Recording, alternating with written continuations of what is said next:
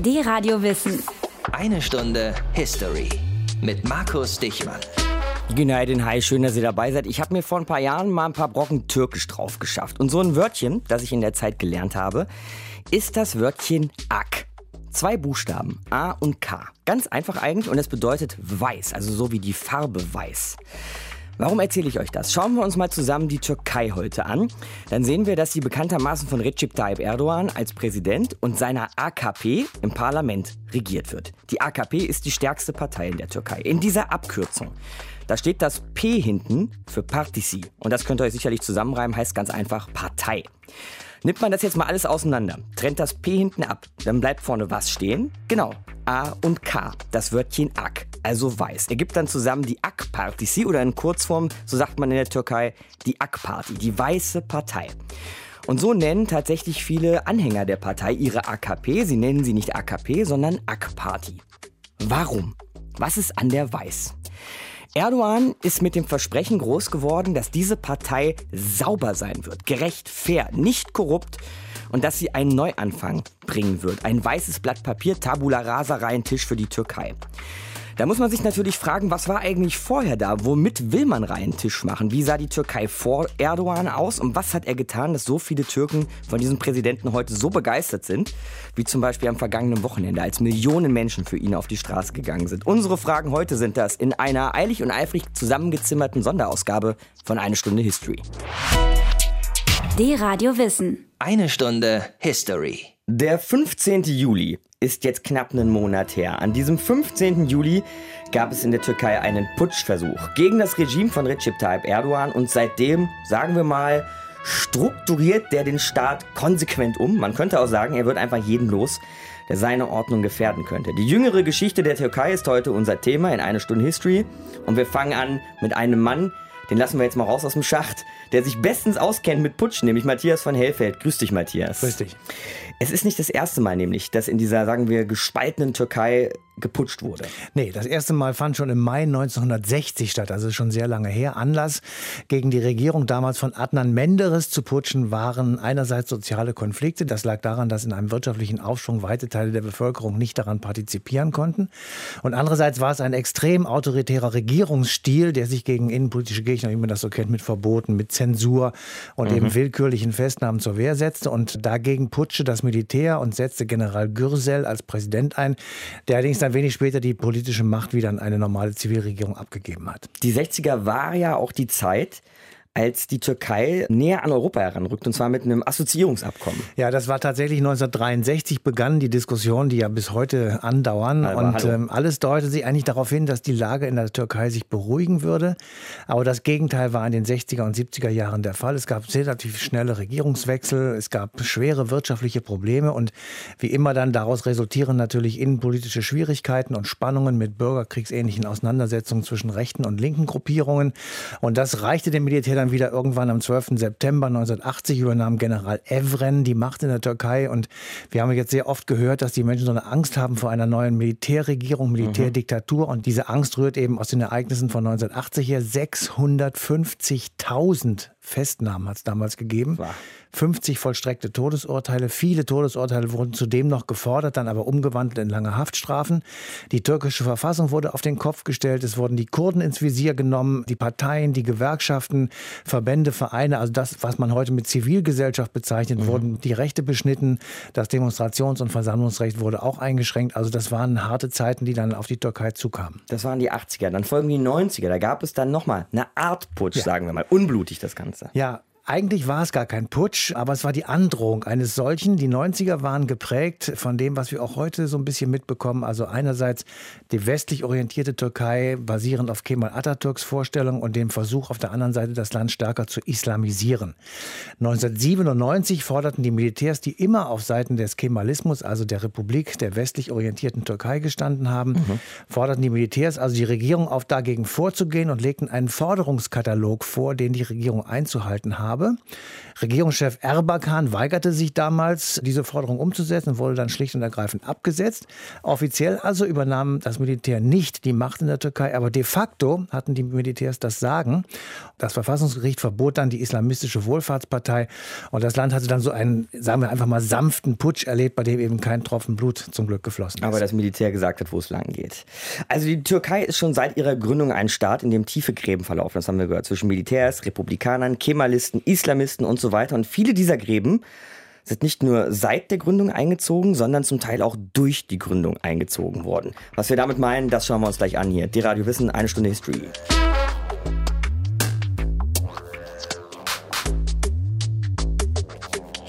Reformer, Visionär, Held, Diktator, Despot, Schurke. Tja, ja. Was war er nun? Dem Vater der Türken, Atatürk und Gründer des türkischen Staats, Mustafa Kemal, dem wird so einiges an Titeln hinterhergeschmissen. Wir wollen uns heute die jüngere Geschichte der Türkei anschauen, eine Stunde History hier, und da empfiehlt es sich, diesen Herren, die die Türkei, wie wir sie heute kennen, entscheidend geformt hat, mal ein bisschen besser kennenzulernen. Benedikt Schulz stellt uns Mustafa Kemal vor.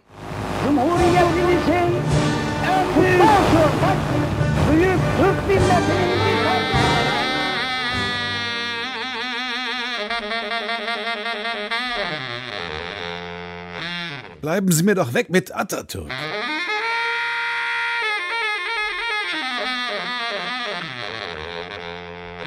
Der Gründer der modernen Türkei, Reformer, militärisches Genie. Ein Autokrat, ein besessener Diktator, ein Säufer. Erschaffer einer säkularen Türkei. Er hat doch den Männern die Hüte vom Kopf und den Frauen die Schleier vom Gesicht gerissen. Lassen Sie mich doch mit dem Atatürk zufrieden, Vater der Türken. Ach, ich bitte Sie.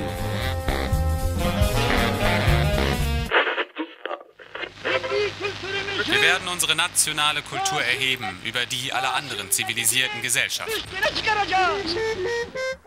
Thessaloniki 1881, Geburtsort von Mustafa Kemal, damals noch Stadt im Osmanischen Reich. Hieß auch noch Selanik damals. Und von Selanik nahm auch die jungtürkische Revolution ihren Anfang. Aber das war erst viel später, 1908. Vorher flog der kleine Mustafa noch von der Mittelschule, bewarb sich heimlich an einer Militärschule und nur wenige Jahre und ein paar weitere Schulen später war aus dem Kind einfacher Leute aus Selanik ein Offizier geworden. Ein Offizier, der in Kontakt kam zu den revolutionären Ideen der Jungtürken, die für eine konstitutionelle Monarchie kämpften. Wegen seiner oppositionellen Umtriebe wurde Atatürk sogar festgenommen. In seiner Akte steht aber was von zu viel Alkohol und Prostituierten. Wir haben in kurzer Zeit viele und große Aufgaben erledigt. Mustafa Kemal sollte anschließend eine gewaltige Rolle im Ersten Weltkrieg spielen. Es hat ihm nur nichts genutzt. Das Osmanische Reich hat den Krieg trotzdem krachend verloren. The name Ghazi Mustafa Kemal will forever be associated with the development, founding of the Turkish, the new modern Turkish state, the new modern Turkish state, the new modern Turkish state. 1919 steht das Osmanische Reich vor dem Zerfall.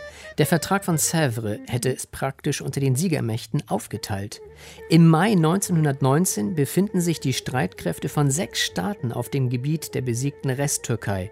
Und dann tritt Mustafa Kemal auf den Plan. Nun ja, er war aber nicht der Erste, der Widerstand leistete. Und wenn schon, er hat den Widerstand letztlich erfolgreich angeführt. Der baldige Bruch mit dem Kalifat und die Einberufung der großen Nationalversammlung in Ankara im April 1920 haben die Existenz des Osmanischen Reiches faktisch beendet. Und äh, die Gründung der Republik, wann war die nochmal? 29. Oktober 1923. 29. Oktober 1923. 29. Oktober 1923. Das türkische Volk ist fleißig. Das türkische Volk ist intelligent. Und die kemalistischen Grundsätze, vor allem der Laizismus, haben es in die Verfassung geschafft. Aber dann lassen Sie uns doch bitte nicht den Nationalismus vergessen, der den in der Türkei lebenden Minderheiten bis heute nur eingeschränkte Rechte einräumt. Mustafa Kemals Türkei war nur für Türken da. Und wer dort lebte, war Türke. Und wo liegt das Problem? Da hat man Millionen Menschen, die Teil eines muslimischen Großreichs sind. Und denen sagt man plötzlich, Eure Religion zählt nichts. Ihr seid jetzt zuallererst Türken. Alles andere ist egal. Wollen Sie jetzt etwa behaupten, die Zurückdrängung des Islam sei falsch gewesen? Was Sie mir da als Reform verkaufen wollen, war eine gewaltsame Erziehungsdiktatur. Ihr Türkenvater hat nicht eine islamische Gesellschaft in die Moderne geführt, er hat ihnen den Islam versucht auszuprügeln. Vor Mustafa Kemal Atatürk war die Türkei ein zurückgebliebenes Land und nach Atatürk überzog ein breites allgemeines Schulwesen das Land. Dort gab es Bildung für jeden. Ja, und seit Atatürk gab es auch Raki für jeden. Und was ist mit der Gleichstellung von Mann und Frau? Aber Atatürk konnte seine Reformen, wie Sie das nennen, ja nur durchpauken, weil er bis zum Lebensende als Alleinherrscher auf dem Sessel saß. Als gewählter Präsident. Der Charakter des türkischen Volks ist stark. Jede Partei, die sich gegründet hat, hat er später wieder einkassiert. Aber nun kommen wir mal langsam zum Ende. Wir werden unsere nationale Kultur erheben. Mustafa Kemal Atatürk starb am 10. November 1938 im Alter von nur 57 Jahren an Leberzirrhose. Wohl eher an zu viel Raki. Sein Erbe prägt die Türkei bis heute. Mit allem, was dazugehört. Mustafa Kemal mit allem, was dazugehört, inklusive jedes einzelnen Widerspruchs. Vielleicht ist die Türkei manchmal so widersprüchlich, weil auch ihr Gründer ebenso widersprüchlich war. Der Frage gehen wir als nächstes nach. Die Radio wissen hier. Das Kalifat ist ein Märchen der Vergangenheit, das in unserer Zeit keinen Platz mehr hat. Religion und Staat müssen getrennt werden. 1923 Mustafa Kemal Atatürk, über den wir gerade schon eine Menge gelernt haben, hier die Radio Wissen, eine Stunde History, der hat das gesagt. Jetzt aber, Uhren nach vorne. 1998 eine Politveranstaltung im Südosten der Türkei. Die Demokratie ist nur der Zug, auf den wir aufsteigen, bis wir am Ziel sind. Die Moscheen sind unsere Kasernen, die Minarette unsere Bajonette, die Kuppeln unsere Helme und die Gläubigen unsere Soldaten zitiert Recep Tayyip Erdogan, damals verurteilt zu zehn Monaten Haft wegen dieses Zitats, wegen Anstiftung zu religiösem Hass und heute bekanntermaßen Präsident der Türkei. Laizismus oder religiöser Staat, Kemalismus oder politischer Islam, das merken wir gerade wieder akut. Dieser Gegensatz ist in der Türkei irgendwie nie wirklich aufgelöst worden. Und das besprechen wir jetzt nochmal mit Christoph Neumann, Professor an der Uni München und großer Kenner der Geschichte der Türkei und des Osmanischen Reichs. Grüße Sie, Herr Neumann. Ja, grüß Gott. Mustafa Kemal wollte die Religion raushaben, drücke ich das jetzt mal einfach aus, aus seiner neuen Türkei. Was hieß das genau? Wie und womit hat er angefangen? Also er hat damit angefangen, äh, dass er erst einmal das Staatsoberhaupt äh, nicht mehr religiöses Oberhaupt sein ließ. Äh, er hat dann damit angefangen, dass er die religiösen Netzwerke, die Derwischorden, die Stiftungen quasi enteignet bzw. unter zentrale Aufsicht genommen hat und dass er den Islam aus der Verfassung hat entfernen lassen. Aber er hat die Religion niemals völlig freigelassen. Es war ganz klar, äh, Nicht-Muslime sind vielleicht rechtlich gleichgestellt. Tatsächlich haben sie in dem Staat nicht so viel zu suchen und der Islam bleibt unter Aufsicht. Und sein Ziel war eine türkische Republik nach westeuropäischem Vorbild, kann man das sagen, so mit Rechtsstaatlichkeit, Demokratie, Parlamentarismus und allem drum und dran? Nee, man muss sich vorstellen, wir sind in den 20er Jahren. Was war denn da im Westen? Und in den 30er Jahren, was war da im Westen? Mhm. Da haben wir Mussolini, da haben wir in den 30er Jahren Franco, schon davor haben wir Hitler, da haben wir in der unmittelbaren Umgebung die Sowjetunion, da haben wir ein sehr unangenehmes Regime in Rumänien, wir haben den Admiral Horthy als Diktator in Ungarn. Also so ganz klar, wer da gewinnt und was das bedeutet. Was er wollte, war eine säkulare Republik, das heißt eine Republik, in der nicht nach religiösen Maßstäben äh, Politik gemacht wird. Was er wollte, war eine äh, parlamentarische Republik. Was er nicht wollte, war eine Demokratie. Parlament bedeutet ja nicht unbedingt äh, Demokratie. Da haben Sie recht. Aber mir scheint, es gibt doch irgendeine Parallele zum Westen, nämlich, oder denken wir mal an die Französische Revolution. Ja, da gab es die zum Teil fürchterlich brutale Entchristianisierung um mit dem Katholizismus zu brechen. Hier in Deutschland, da gab es den sogenannten Kulturkampf, ja, also Bismarck im Kaiserreich gegen die katholische Kirche. Also diese Auseinandersetzung mit der Religion, die kennen wir ja hier im Westen ganz gut. Ja, sowas ähnliches gab es natürlich auch. Gerade in der Zeit, als Mustafa Kemal Atatürk gelebt hat, war die Religion sehr zurückgeschraubt. Es hat äh, lange Zeit überhaupt gar keine theologische Fakultät mehr gegeben. Die äh, religiösen Hochschulen waren alle geschlossen. Das wurde schon sehr eingedämmt. Wie gesagt, die Derwischorden, die extrem wichtig waren, wurden verboten. Das hat sich aber geändert. Seit der zweiten Hälfte der 40er Jahre ist tatsächlich so, dass diese Aufsichtsbehörde tatsächlich auch eine Behörde geworden ist, die massiv religiöse Aktivitäten auch äh, betreiben kann, die ein Riesenbudget hat, die überall Moscheen gebaut hat, viel mehr als es im Osmanischen Reich jemals gegeben hat. Das heißt, der sunnitische Staatsislam in der Türkei ist etwas sehr Wichtiges und Zentrales. Trotzdem läuft mir immer wieder die These über den Weg, dass Erdogan, die AKP, diese doch heutige sehr religiöse Politik, dass das ein spätes Echo auf Atatürk und die Kemalisten nach ihm ist. Darauf, dass er den Islam so hartnäckig erstmal bekämpft hat. Würden Sie das unterschreiben? Nein, das würde ich nicht unterschreiben. Ich würde dagegen sagen, dass in der Türkei diese Strömung des politischen Islam vor allem gegeben hat als eine äh, Strömung von Leuten, die aus der Provinz kamen, die aus der unteren und mittleren Bevölkerungsschicht gekommen sind und die mit der Liberalisierung der türkischen Wirtschaft ganz langsam auch zur Staatselite äh, gehören wollten. Da waren bis dahin immer die Militärs, da waren auch die wirklich säkular ausgebildeten äh, Beamten. Das heißt, Religion ist da durchaus auch etwas, was mit sozialer Segmentierung zu tun hat. Wer gehört wohin? Wie drückt er sich aus? Und in der Türkei gibt es ja keine Gefahr eines Schariatstaates, völlig undenkbar. Was es aber gibt, ist Symbolpolitik. Kopftuch, beten, Fasten einhalten, äh, Leute, die nicht fasten, böse angucken oder auch mal anschimpfen. Sowas, ja, klar, aber nicht irgendwie ein Schariatsrecht. Aber diese neue Religiosität, verstehe ich Sie da richtig, ist sozusagen ein Produkt des Wirtschaftsbooms? Hat etwas mit der Verstädterung der Türkei zu tun. Es äh, ist nicht nur der Wirtschaftsboom der letzten 15 Jahre, sondern es ist eine Entwicklung, die 80 Jahre alt ist und deswegen auch langsam sich aufgebaut hat. Und ja, es hat relativ viel mit der Gegenwart zu tun und nicht so viel mit der Vergangenheit. Mhm.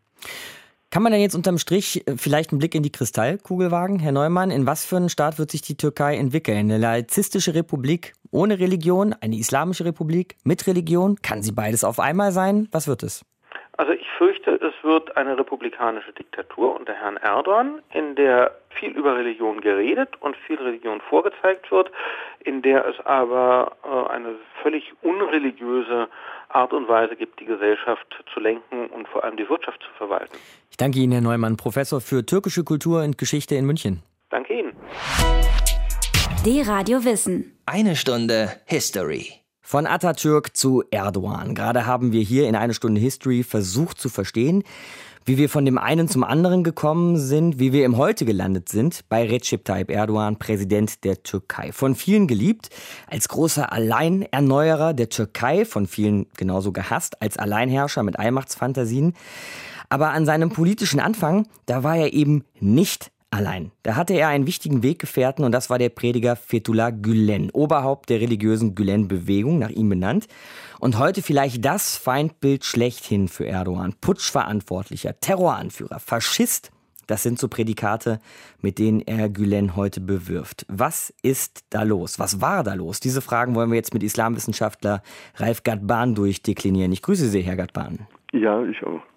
Fangen wir doch vorne an. Wie haben die beiden Herrschaften, Gülen und Erdogan, eigentlich zueinander gefunden? Also eigentlich waren äh, die zwei politischen Linien von Erdogan und äh, Gülen gegeneinander. Also Gülen war gegen die, den Ziehvater von äh, Erdogan, mhm. nämlich Necmettin Erbakan, der Vater des Islamismus in der Türkei und Erdogan gehörte dazu.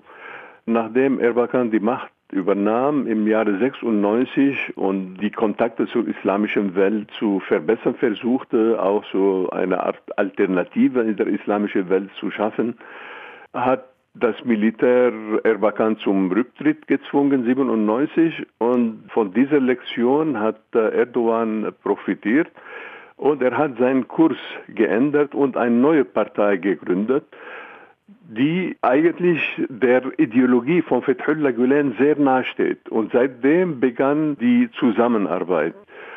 Und im Jahre 2002, als Erdogan seine Partei gründete und die Wahlen bestritten hat, wurde er massiv von Gülen unterstützt. Mhm, also mal kurz zusammengefasst, äh, Erdogan hat aus den Fehlern seines Ziehvaters gelernt, sein politisches Modell kombiniert mit dem Islam umgebaut und da kam dann Gülen ins Spiel. Ja, also er hat den politischen Islam verlassen der politische Islam will einen islamischen Staat errichten mit der Scharia und äh, dem ganzen Programm.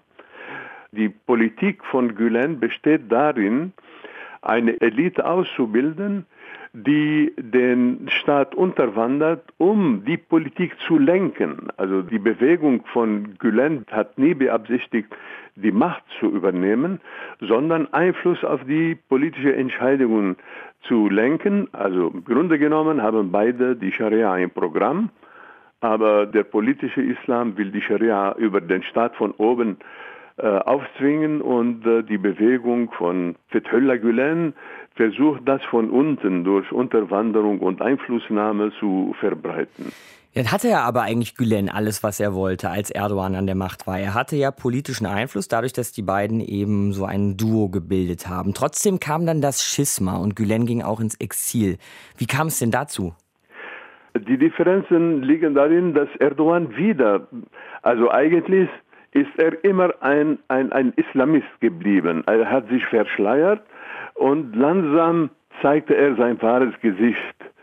Und das begann äh, in Davos im Jahre 2009, als er sich mit dem israelischen äh, Präsident stritt und die Bühne verlassen hatte damals. Da begann die Wende. Er wandte sich von Europa ab und wendete sich Richtung islamische Länder zu, besuchte Iran, Saudi-Arabien, Libyen und so weiter. Also da begann die Wende und dann begann er mit der Unterstützung von Hamas im Gaza. Hamas, das sind die Muslimbrüder. Und endgültig 2013, als das Militär in Ägypten Assisi vertrieb, da stand er und steht bis heute ganz offen auf Seite der Muslimbrüder. Gülen, der gegen die Errichtung eines islamischen Staats, also autoritäre Staat auf diese Art ist, seitdem begann der Konflikt. Heute ist es dann so, nachdem dieser Konflikt dann begangen hat, dass Erdogan praktisch alles Falsche und Schlechte auf der Welt Gülen unterstellt, ja auch den Putschversuch äh, versucht der Gülen-Bewegung unterzuschieben. Hat er recht? Ist es die Gülen-Bewegung, die die Türkei unterwandert? Also äh, durch diese Auseinandersetzung mit dem Militär hat Erdogan realisiert, wie mächtig die, diese Bewegung ist. Und äh, da er auf seinem Programm das Ziel hatte, ein Präsidialsystem zu errichten, eine Art äh, Pseudodemokratie nach dem Putin-Vorbild, äh, da war die Gülen-Bewegung das Haupthindernis. Und äh, es ging darum, diese Bewegung auszuschalten. Und die Leute von Gülen reagierten damit, dass sie diese Korruptionsskandal äh, leiteten. Sie haben die äh, Dokumente veröffentlicht, die zur Verhaftung von drei Söhnen von drei Ministern von Erdogan. Und da mhm. war der totale Krieg seit dieser Zeit. Versucht Erdogan, sie total aus dem Staatsapparat zu verdrängen. Und am Ende die Frage, Herr Gadban, in welche Richtung wird sich die Türkei entwickeln? Wer wird von den beiden Oberhand behalten? Also wie es aussieht, hat äh, bis jetzt äh, Gülen verloren. Seit 2013 sind Zehntausende von seinen Anhängern entfernt worden und Erdogan ist dabei, Spuren zu eliminieren und äh, seine Macht auszubauen. Wir erleben die Entstehung einer Diktatur. Sagt Ralf Gatban, Islamwissenschaftler. Wir besprachen das Zusammenfinden von Erdogan und Gülen, der Gülen-Bewegung und ihre Trennung letzten Endes auch wieder. Ich danke Ihnen, Herr Gatban. Ja, bitteschön.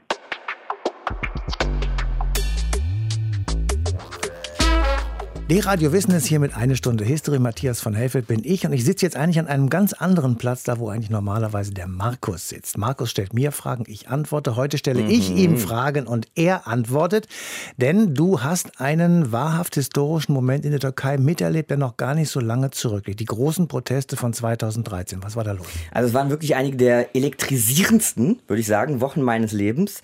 Du kannst dir nämlich nicht vorstellen, was da in Istanbul los war. Ich war in Istanbul, ja. Und jeden Tag tausende Menschen auf den Straßen, insgesamt über drei oder vier Millionen Menschen, je nachdem wer zählt, die demonstriert haben. Trillerpfeifen, Rauchbomben, Kochtöpfe, Bratpfannen und ständig immer das hier.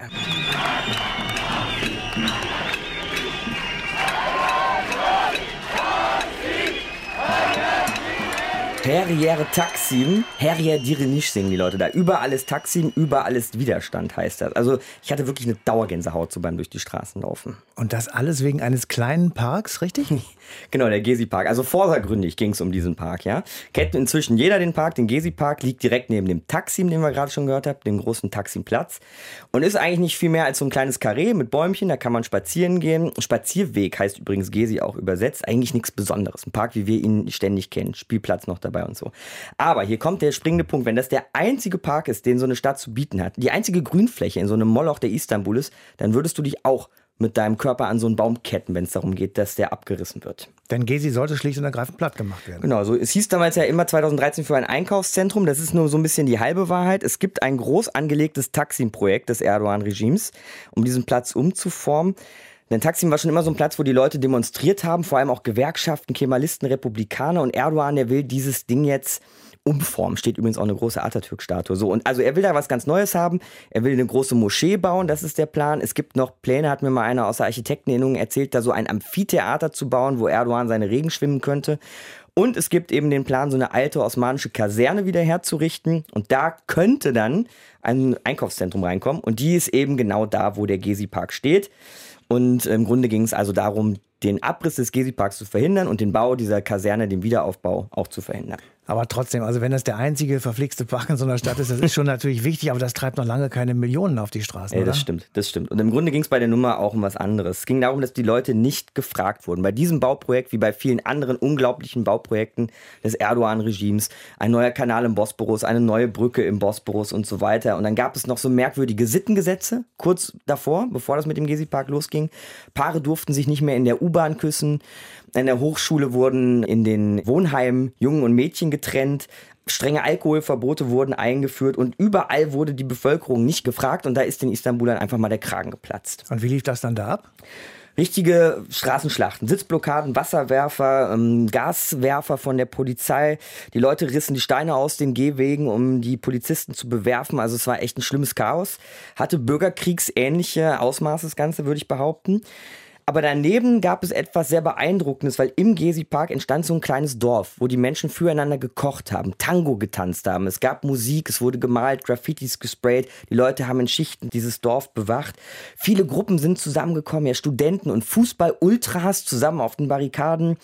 LGBT-Gruppen, Lesben und Schule zusammen mit strenggläubigen Muslimen. Die haben zusammen Bayram gefeiert, Anwälte und Obdachlosen, Kurden und Türken. Also da hat das Land mal gezeigt, dass es richtig zusammenstehen kann. Aber letzten Endes dann am 12. Juni 2013 ist das Ding brutal geräumt worden. Also die Gezi-Besetzung wurde aufgelöst mit mhm. Gewalt. Äh, bleibt irgendwas übrig von diesem sogenannten türkischen Frühling?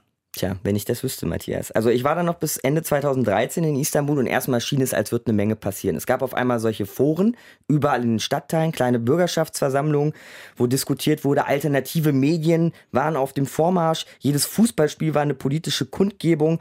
Ich war mal auf dem asiatischen Teil, da wurde so eine Bauruine hochgezogen von Leuten aus der Nachbarschaft als Nachbarschaftsprojekt. Der Gezi Spirit, haben wir mal alle gesagt, war noch in der Luft. Aber dann kamen die Rückschläge schnell und hart. Studenten wurden ins Gefängnis gesteckt, die Fußballfans wurden ins Gefängnis gesteckt. Also die wurden alle fertig gemacht unter diesem Stichwort Mitglied einer terroristischen Vereinigung zu sein. Das ist ja eine Argumentation, die man von heute durchaus kennt. Ne? Absolut, ganz genau. Ich habe mich über das Ganze dann aber auch mal mit wem unterhalten, und zwar mit dem türkischen Journalisten Cem Say. Und der sagt dazu das hier. Die Gezi-Ereignisse in der Türkei muss man mit 68 in Deutschland vergleichen, weil äh, auch diese Bewegung damals hat nicht direkt geändert in, der, in Deutschland, aber über Jahre und Jahrzehnte hat man gemerkt, dass eigentlich sehr viel geändert wurde. Ich glaube, eine solche Wirkung wird das in der türkischen Gesellschaft auch haben. Also was Cem sagt, ist, das war kein Putsch, kein Umsturz, keine Revolution, so fühlte es sich ja 2013 manchmal an, sondern eine langsame Entwicklung, ein interessanter Gedanke. Aber wenn man sich jetzt die Türkei 2016 mal anguckt, ja, der Gezi-Park ist zwar noch da, aber mehr politische Beteiligung, mehr Dialog, mehr Mitsprache, damit hat das doch wenig zu tun, was wir jetzt unter Erdogan sehen. Und nebenbei mal so ganz klein in Klammern noch gesagt, im Juni hat Erdogan erklärt, dass er das große Bauprojekt mit dem Gezi-Park doch noch durchziehen will. Danke, Markus. Ihr hört eine Spezialausgabe von Eine Stunde History zu den Ereignissen in der Türkei nach dem gescheiterten Militärputsch vom 15. Juli. Anfang der Woche habe ich unseren Korrespondenten Reinhard Baumgarten im Radio gehört und dachte so, Mensch, der Reinhard, der klingt ganz schön nachdenklich. Das war am Morgen nach dieser irren Massenveranstaltung in Istanbul, wo Präsident Erdogan vor Hunderttausenden seine, naja, sagen wir mal, Rede an die Nation gehalten hat. Standing Ovations waren dabei und diesen Knallersmash konnte man ständig hören.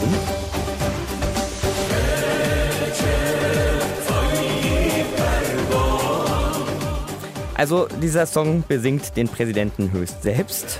Auch nicht schlecht, ne? Mit erwähntem Reinhard Baumgarten wollen wir jetzt nochmal die aktuelle Lage in der Türkei besprechen. Grüß dich, Reinhard. Hallo. Habe ich mir das eigentlich eingebildet Anfang der Woche, dass du da nachdenklich klangst oder geht dir tatsächlich irgendwas durch die Magengegend, wenn du gerade an die Türkei denkst? Das beschäftigt mich natürlich ungemein und nicht nur jetzt professionell, analytisch, dass ich mir das angucke. Ich lebe jetzt hier seit fünf Jahren ich habe viel mit den Menschen hier zu tun. Ich kriege mit, wie viel Besorgnis, Unsicherheit im Volk da ist.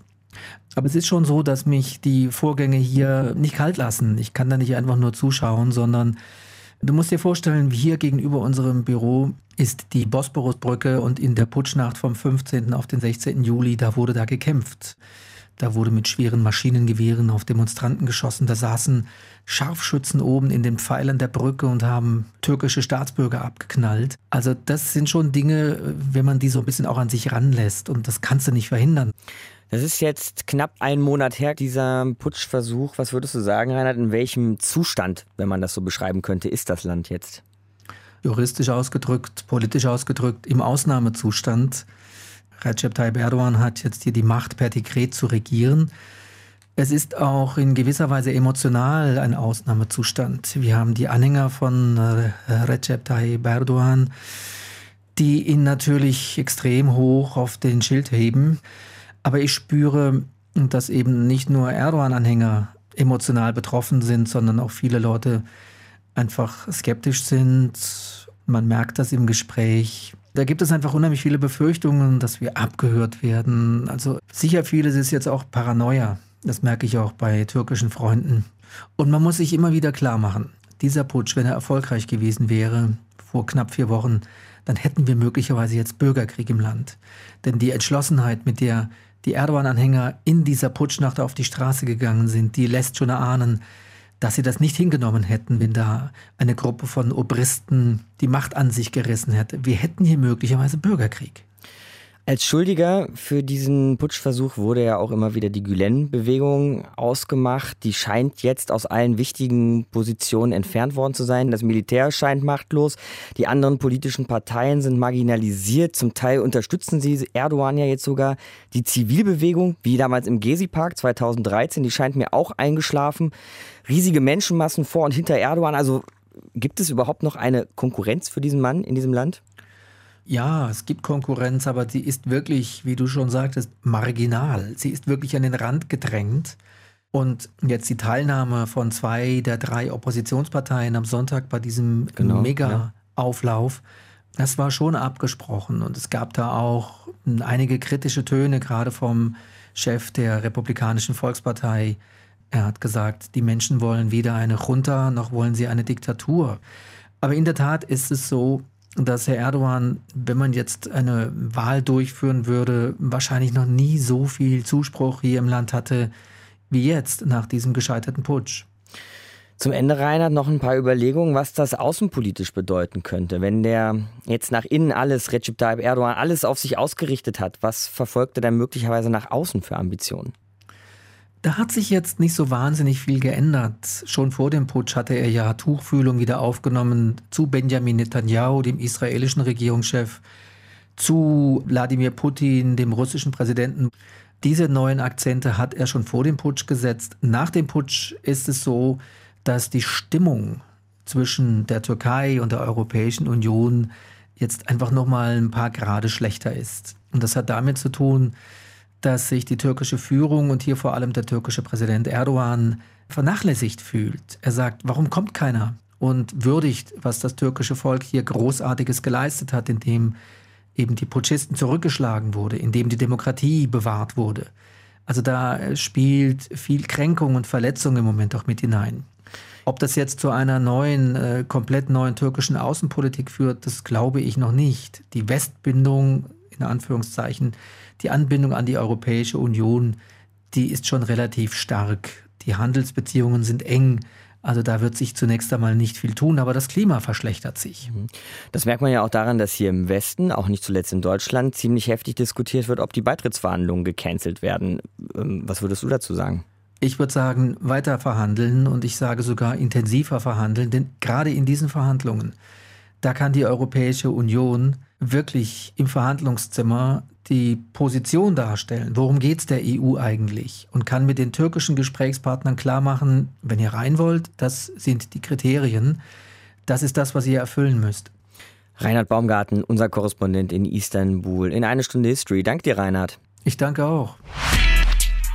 D-Radio Wissen. Die Geschichte der Türkei war unser Thema heute in eine Stunde History. Wir wollten wissen, wo der junge türkische Staat herkommt, denn er verändert sich ja gerade rasant seit diesem Putschversuch, den wir vor einem knappen Monat erlebt haben. Jetzt frage ich dich zum Schluss nochmal, Matthias, was du meinst, wie wir auf diese Veränderung, auf das, was da jetzt in der Türkei passiert, reagieren sollten. Naja, Europa und die EU haben ja schon reagiert und das auch ziemlich klar. Also wenn bei den Nachforschungen über Hintergründe und Hintermänner, was Erdogan ja als Zitat Säuberungen bezeichnet, Rechtsstaatlichkeit, Menschenrechte oder andere demokratische Grundwerte eben dauerhaft außer Kraft gesetzt werden, dann ist das Verhältnis zwischen der Türkei und der EU nachhaltig beschädigt. Mhm. Das gilt natürlich insbesondere für die Todesstrafe, mit der Erdogan jetzt wieder liebäugelt, im Übrigen mit Hinweis auf das Volk, dass diese Todesstrafe angeblich nicht will. Also wenn das kommt, dann wird das Verhältnis zwischen den beiden sicher zerrüttet sein. Und die Beitrittsverhandlungen mit der EU, was mit denen? Die müssen aus unterschiedlichen Gründen, finde ich jedenfalls, beendet werden. Und mhm. zwar deshalb, weil zwei höchst unterschiedliche Staatengebilde eben so nicht unter einen Hut passen. Gucken wir mal bei der EU. Die EU schleppt sehr, sehr viele interne Probleme mit sich herum. Wir haben ein Demokratiedefizit in einigen Mitgliedstaaten. Wir haben Akzeptanzprobleme dieses Brüsseler Bürokratiemolochs. Und eine Reduzierung der EU auf den rein wirtschaftlichen Aspekt ist bei vielen eben auch nicht angekommen. Das muss erst alles mal geklärt geklärt werden, so oder so. Und ich könnte mir vorstellen, dass jetzt auch für die Europäische Union der Moment gekommen ist, über sich selber nachzudenken und auch Veränderungen einzuleiten. Jedenfalls ist die EU sehr stark mit sich selbst beschäftigt und das gilt eben für die Türkei auch. Die Türkei ist ein total gespaltenes Land. Es muss im Inneren müssen Brücken gebaut werden, um diese Spannungen und diese Spaltungen auszugleichen. Einerseits ist das Land pro-westlich geprägt, andererseits gibt es Tendenzen zur Islamisierung. Und finden die Türken nun einen Mittelweg zwischen Kemalismus und Scharia, zwischen Asien und Europa? Oder wie wird sich das Verhältnis zwischen den Christen und den Muslimen im Land weiterentwickeln? Beides hat ja seine Wurzeln durchaus auch in Istanbul. Beide Seiten sind also mit sich beschäftigt, sodass die Beitrittsverhandlungen mit der EU im Moment jedenfalls keinen Sinn machen. Das ist wirklich unabhängig davon, ob nun in der Türkei die Todesstrafe eingeführt werden sollte oder nicht. Das ist allenfalls ein Auslöser für die Beendigung der Gespräche. Wir sollten das zum Schluss der Türkei jetzt mal ein bisschen Zeit geben, sich zu orientieren. Dann gucken wir mal, was dabei rausgekommen ist und dann können wir darauf reagieren. In der Zwischenzeit, das wäre meine Empfehlung, können die Europäer Europäer ja die Zeit nutzen und sich ebenfalls klar werden, wohin die Reise gehen soll. Aber Gegenargumente, Matthias. Ohne EU-Beitrittsverhandlungen geben wir der Türkei überhaupt kein Incentive mehr, gewisse Standards zu entwickeln oder so. Und gleichzeitig würden wir alle Türken, die sich eine Orientierung nach Europa wünschen, von denen gibt es in Istanbul sehr viele zum Beispiel, alleine sitzen lassen. Das sagen sehr viele türkische Intellektuelle, das stimmt. Danke dir, Matthias. Das war's jetzt für heute mit der einen Stunde History. Aber wir spinnen den Faden nächste Woche noch ein bisschen weiter, also eigentlich zurück, denn es geht wieder um die Geschichte der Türkei. Aber wir landen viel, viel weiter vorne auf dem Zeitstrahl, nämlich im Jahr 1071 und bei der Schlacht von Manzikert. Ohne die die Türkei, so viel soll schon mal gesagt sein, aber auch Europa und der Nahe Osten heute ganz anders aussehen, als sie es tun. Bis dahin, euch eine gute Woche. Ciao, macht's gut. D-Radio Wissen, eine Stunde History. Jeden Sonntag von 19 bis 20 Uhr. Mehr auf dradiowissen.de